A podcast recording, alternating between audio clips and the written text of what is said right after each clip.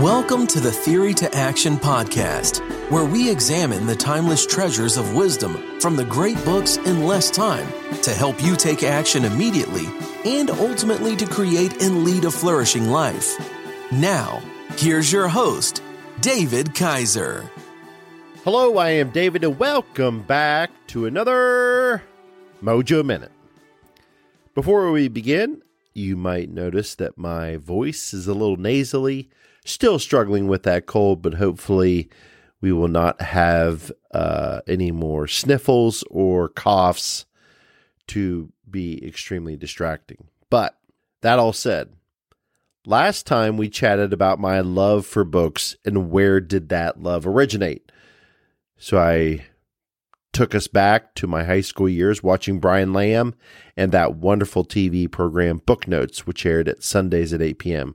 So be sure to check out that episode if you love books and you love to find these nuggets of wisdom yourself. I give away all my trade secrets there in that episode. But today's program is going to help us because we're taking another break from our in depth series on Philosophy 101 and before we jump back in the deep end of the pool with that super heady and super intellectual philosophy stuff, I want to share with you my love for history too. And what I have been reading for the past year or so in fits and starts is that being a political science major in college, I took a lot of history classes too. And I love to connect the dots.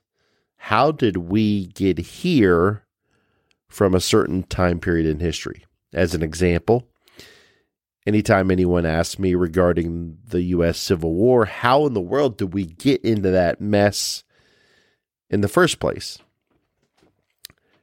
And I always recommend the book, The Impending Crisis by David Potter America and the Events Before the Civil War, 1848 to 1861.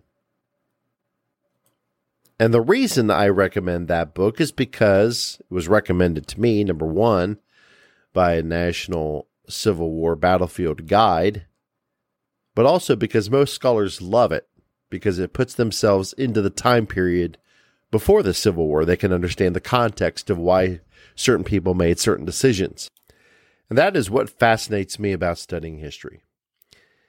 So, over the last year, I've continued with my study of American history. First, with the book The Empire of Liberty by Gordon Wood, which is very good, excellent work. And I'll try and share some of that book in later Mojo Minutes. But recently, for about the last month, I've been reading What Hath God Wrought? The Transformation of America, 1815 to 1848 by Daniel Walker Howe. Fascinating book, very thick book I am uh, crushing it via Audible. Thank you very much. Love Audible. And that brings me to today's nugget of wisdom. You know, we're always talking about exit ramps and how to stop the country going in a bad direction. And we're always looking for ways to exit off of that uh, going the wrong direction and merely just to find an exit ramp, get off the road, be able to look around and make a call to go back the other way. But let's check out this alternative history because this could have been an exit ramp for our country. I've never heard this before. So, this is a gem of a nugget of wisdom. So, with that, let's go to our first pull quote. The election of 1844 was one of the closest and most momentous in American history. The Whig Party met for its national convention in Baltimore on May 1st no one had the slightest doubt that the presidential nomination would go to Henry Clay, and so it did, un- unanimously. As a gesture of confidence in Whig judgment, the nominee allowed the convention freedom to choose his running mate.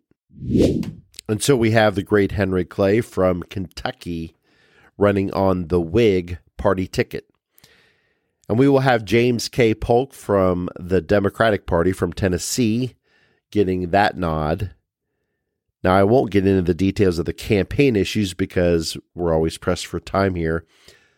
But suffice it to say, the issues, the national issues, are starting to become more bitter and the tensions are rising rapidly across the country. Andrew Jackson, who was president before from 1828 to 1836, and largely a super divisive president for the whole country.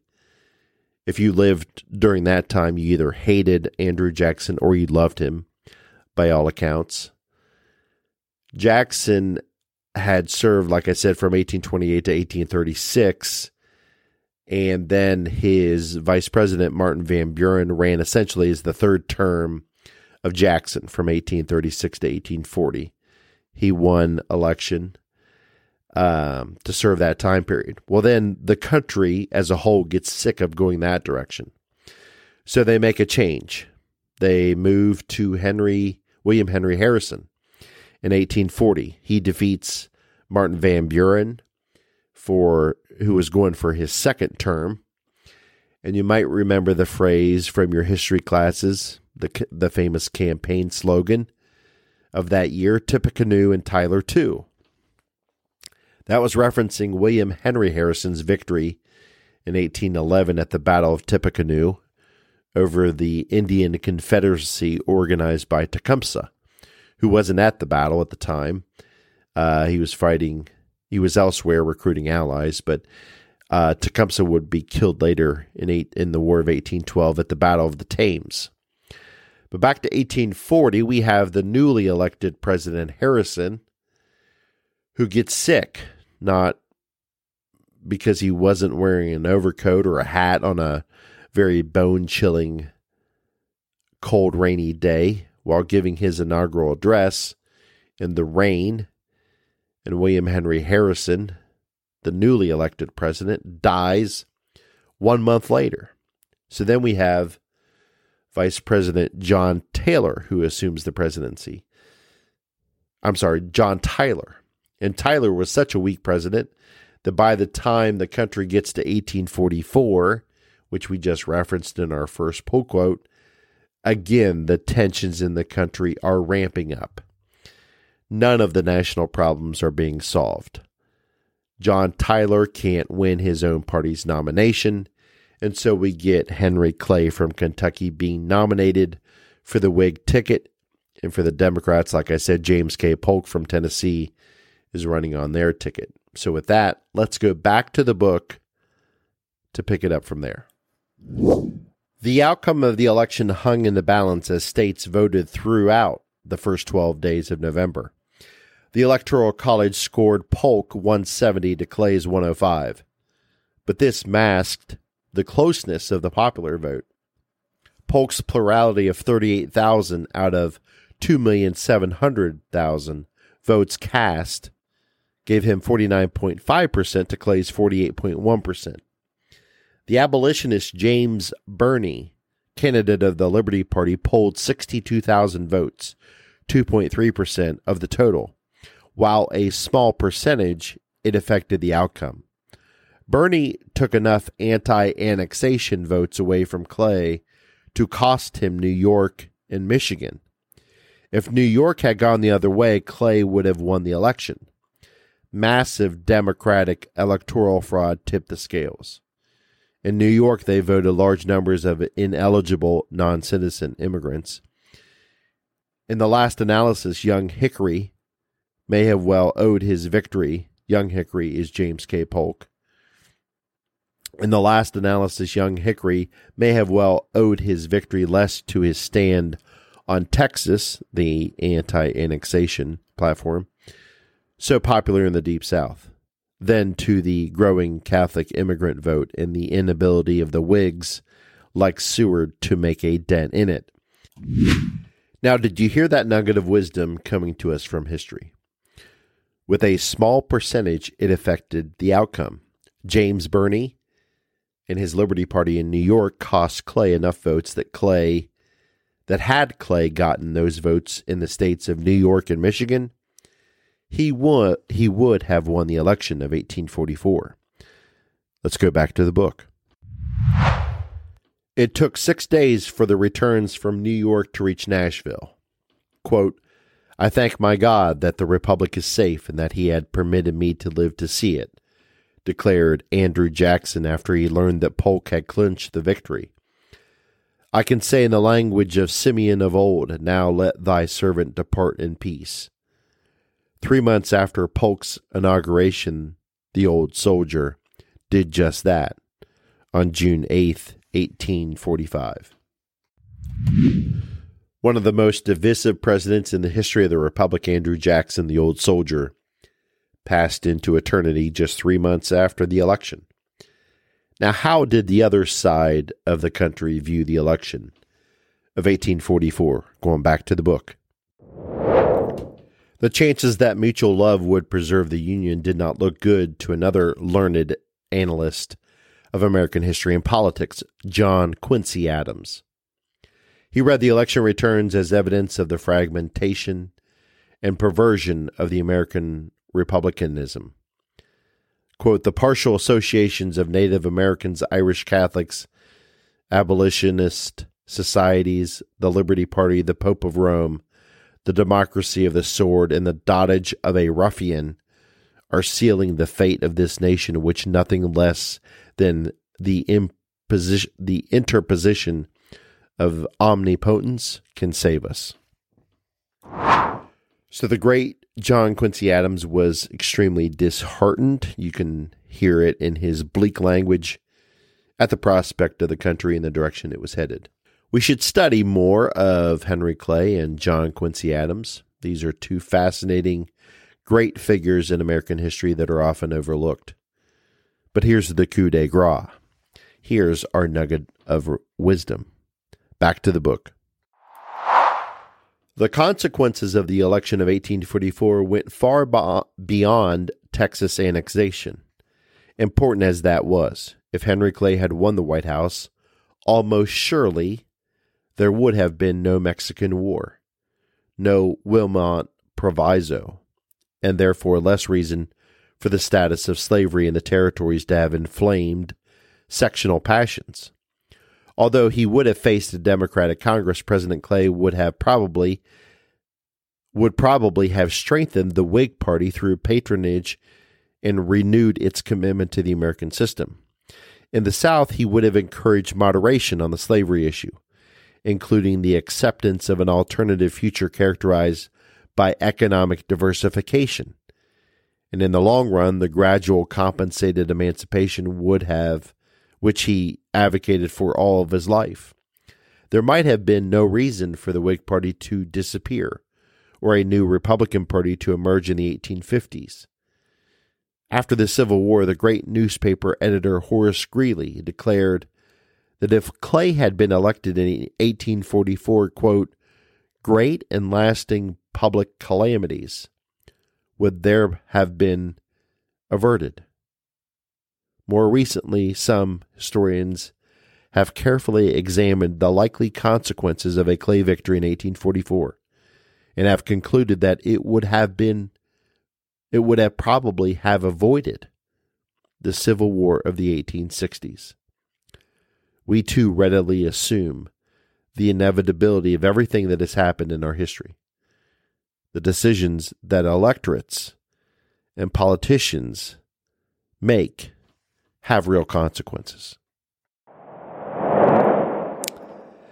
Yes, they do. Real consequences indeed. The decisions that electorates and politicians make do indeed have real consequences.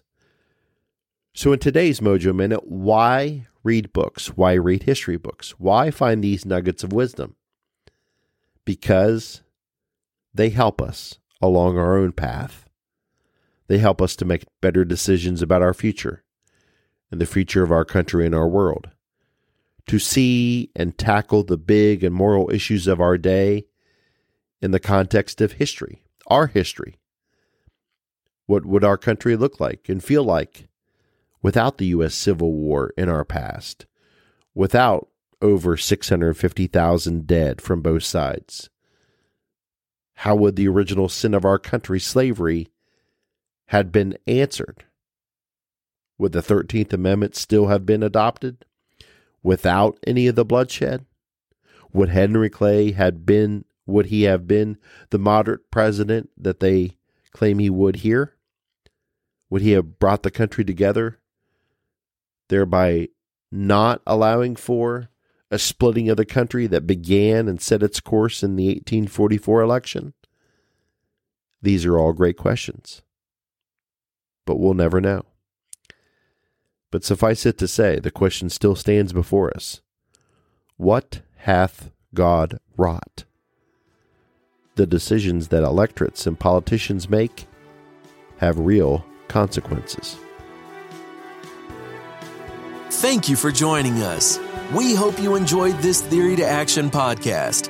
Be sure to check out our show page at teammojoacademy.com, where we have everything we discussed in this podcast as well as other great resources. Until next time, keep getting your mojo on.